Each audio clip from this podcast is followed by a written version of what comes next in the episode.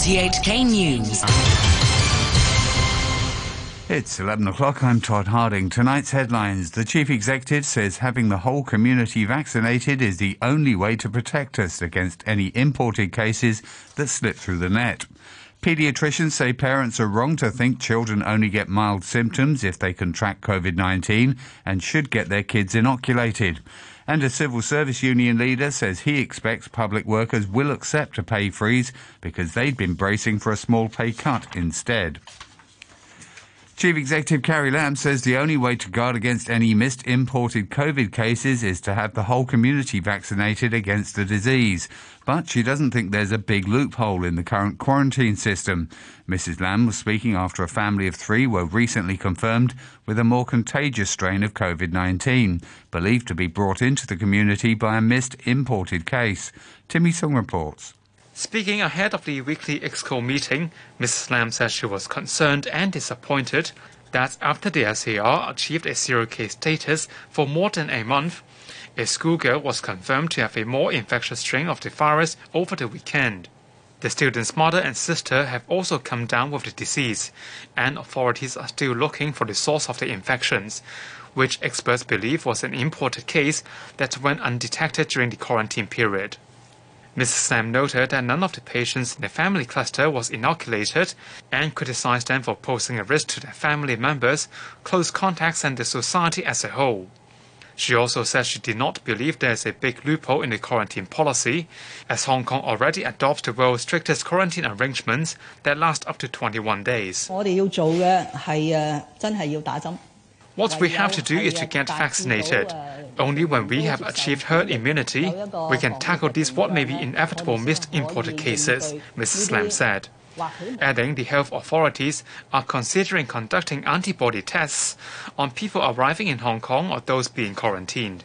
She also said it's not the right time to further relax social distancing measures. Pediatricians say it's a misconception that children only get mild symptoms when they contract COVID 19, as they appeal to parents to allow their kids to be vaccinated when the age limit for jabs drops from 16 to 12. They said some children develop serious complications and suffer from prolonged problems. In one case, a boy who was otherwise healthy suffered multiple organ failure. The president of Hong Kong College of Pediatricians, Winnie Tse, says vaccinating youngsters is a safe way to protect them. If we compare the risk of immunization globally, there have been millions and millions of uh, vaccines being given, and the uh, general figures show that um, severe allergic reaction occurred in only five cases among one million doses. So the risk of receiving in vaccination is far, far less than having a, a, an infection itself. A union leader says he expects his fellow civil servants to accept a pay freeze in their stride. The government is proposing to freeze the salaries of civil servants for a second straight year, even though a survey of private sector wages had opened the door for a pay cut of up to 2%. The chairman of the Hong Kong Senior Government Officers Association, Lee Fong Chung, described the move to freeze pay as unavoidable. I think most of us will understand that the Hong Kong situation is uh, still not very good. So um, even even second year's pay falls, and I think most of us will consider as an unavoidable situation, uh, especially the net pay trend index is uh, only negative this year. Hong Kong Airlines is set to announce another round of mass layoffs. The troubled carrier says it needs to undergo internal restructuring as the aviation industry continues to bear the brunt of the COVID 19 pandemic. Media reports say the firm may choose to focus on cargo operations, cutting hundreds of jobs. Law Cheung Kwok, a senior advisor with the Chinese University's Aviation Policy and Research Center, said the move was expected of the uh, aviation industry has been much slower than expected. Therefore, uh, in this case, the, the, passengers would not return to, to the normal situation, at least uh, for another couple of years. It is very unfortunate, and uh, as expected, uh, Hong Kong Airlines uh, would be required uh, to reduce its crew members further. You're listening to RTHK. The time is exactly five minutes past 11. Chief Executive Carrie Lam has welcomed Beijing's plan to introduce a law countering foreign sanctions, saying China is only engaging in tit for tat. Timmy Sung reports. At a media briefing before this week's Executive Council meeting, Mrs. Lam was asked about remarks on sanctions made by Singtao Daily boss Charles Ho.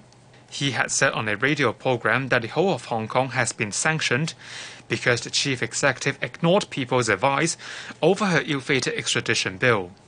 Mrs. Lam did not say if she agreed with Mr. Ho's comment, but instead referred to a news of the mainland's move to formulate a specific law to counter discriminatory measures by a foreign country.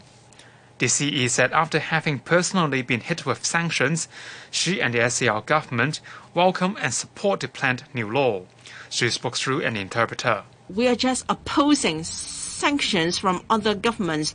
Uh, our country doesn't take the lead. And of course, uh, the gov- our country has to respond to such moves.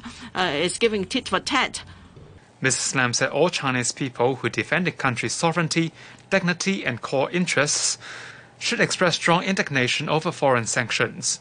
The CE is among numerous Hong Kong and mainland officials who have been slapped with sanctions by the US over the national security law which Beijing imposed on the SAR last year. The chief executive also says the government will take appropriate action to monitor the behaviour of the current crop of district councillors. Carrie Lam says they've been a major headache for the government because of what she described as their unprecedented actions. Vicky Wong has that story. Meeting reporters ahead of her weekly Executive Council meeting, Carrie Lam was asked why the Home Affairs Department had issued warning letters to district councillors who distributed candles to people on the eve of the anniversary of the June 4 crackdown. 至于啊区议员啊现届嘅区议员呢，实在系为诶特区政府特别喺民。In response, the chief executive said the incumbent group of district councillors, the majority of them from the pro-democracy camp, present immense challenges to Home Affairs officials because they've been behaving in a way that has never been seen before. As the unit responsible for managing local administration and district councillors' salaries and funding, she said the Home Affairs Department will respond appropriately if councillors are found to have improperly used public funds or violated regulations. Meanwhile, when asked whether her administration is trying to eradicate the Hong Kong Alliance in support of patriotic democratic movements of China, the pro-democracy group which for decades organised the June 4 vigils, the CE simply said officials will act in accordance with the law.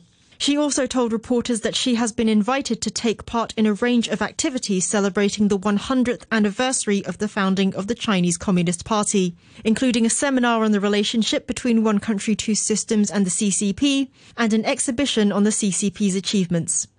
Two people have been remanded in custody after appearing in West Kowloon Court accused of handing out leaflets promoting Hong Kong independence.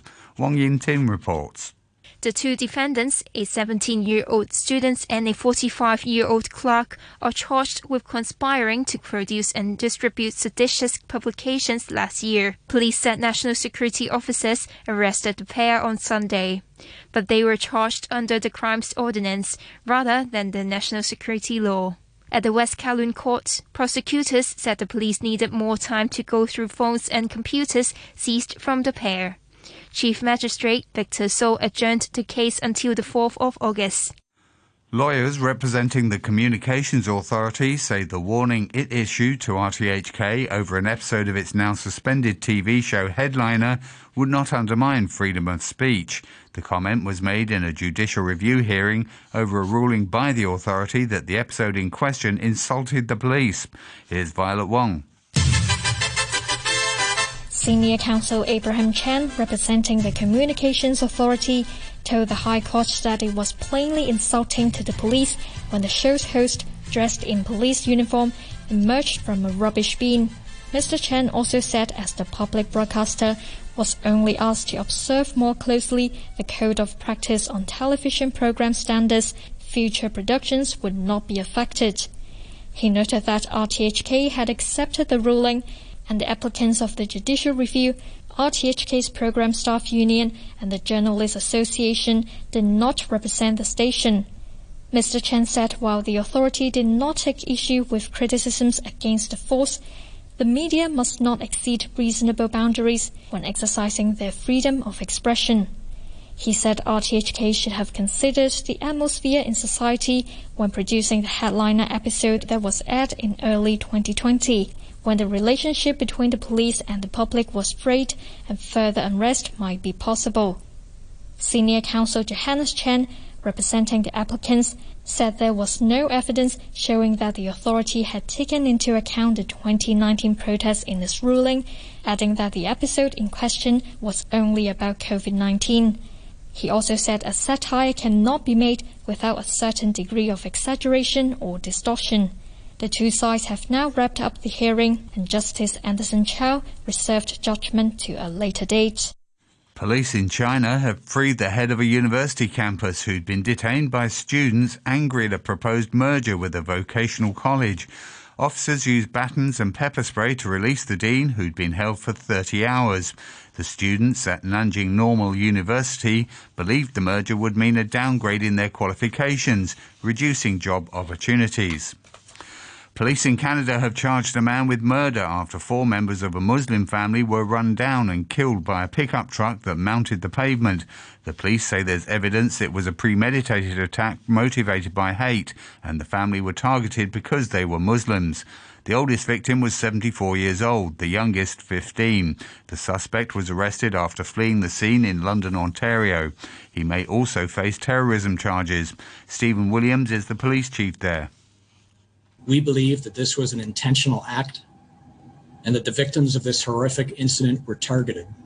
We believe the victims were targeted because of their Islamic faith. Police say some of Australia's most dangerous criminals have been arrested in the nation's largest ever crime sting.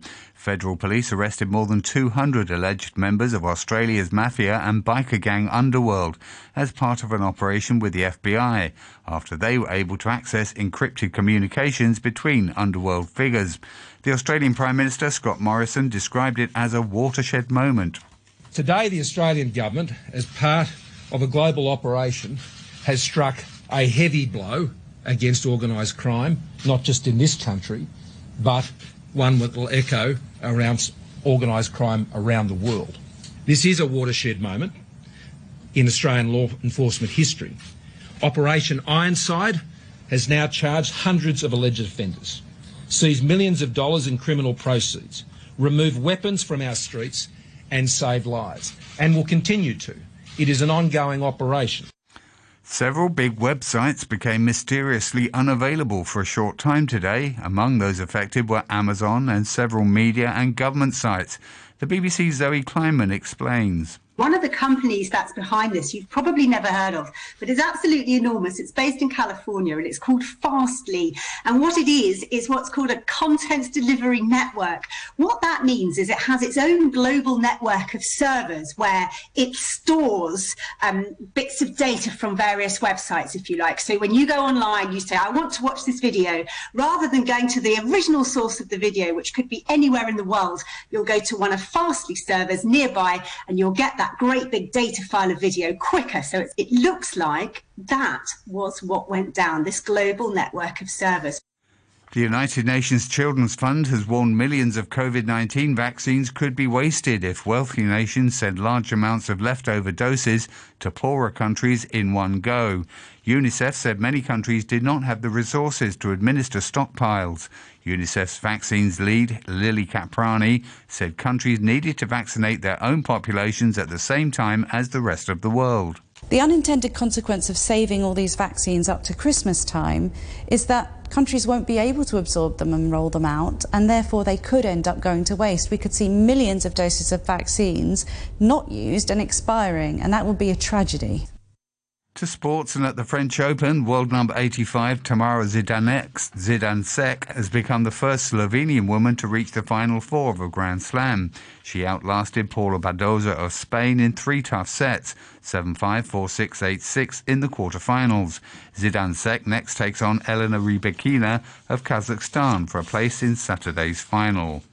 And in the NBA, the Milwaukee Bucks were swept aside by the Brooklyn Nets in Game 2 of their second round playoff series. Kevin Durant had 32 points and 6 assists to help the Nets beat the Bucks 125 to 86. And that's the news and sport from RTHK. RTHK Radio 3. What's it all about, Alfie? Is it just for the moment we live?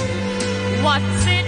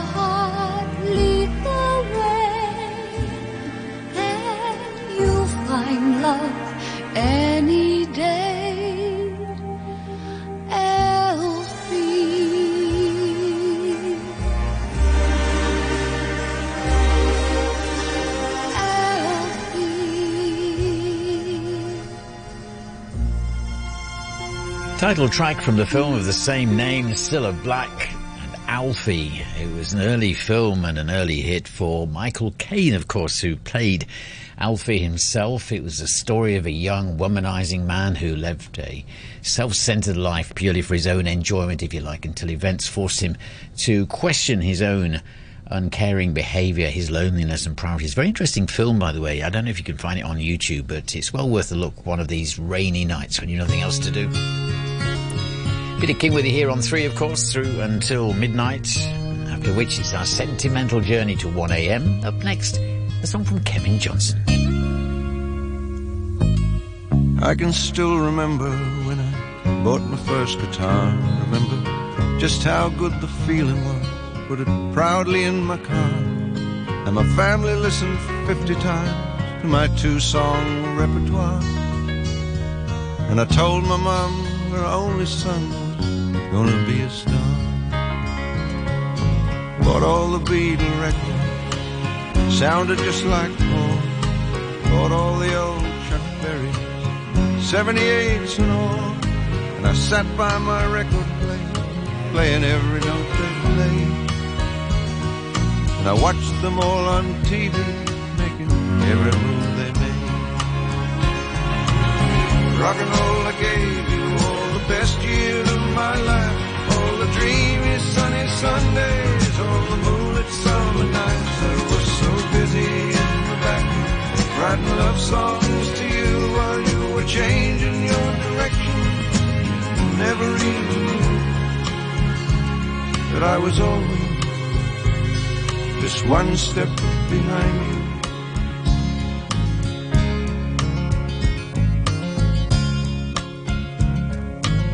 Sixty-six seemed like the year I was really going somewhere. We were living in San Francisco with flowers in our hair, singing songs of kindness so the world would understand that the guys and me were something more than just another band.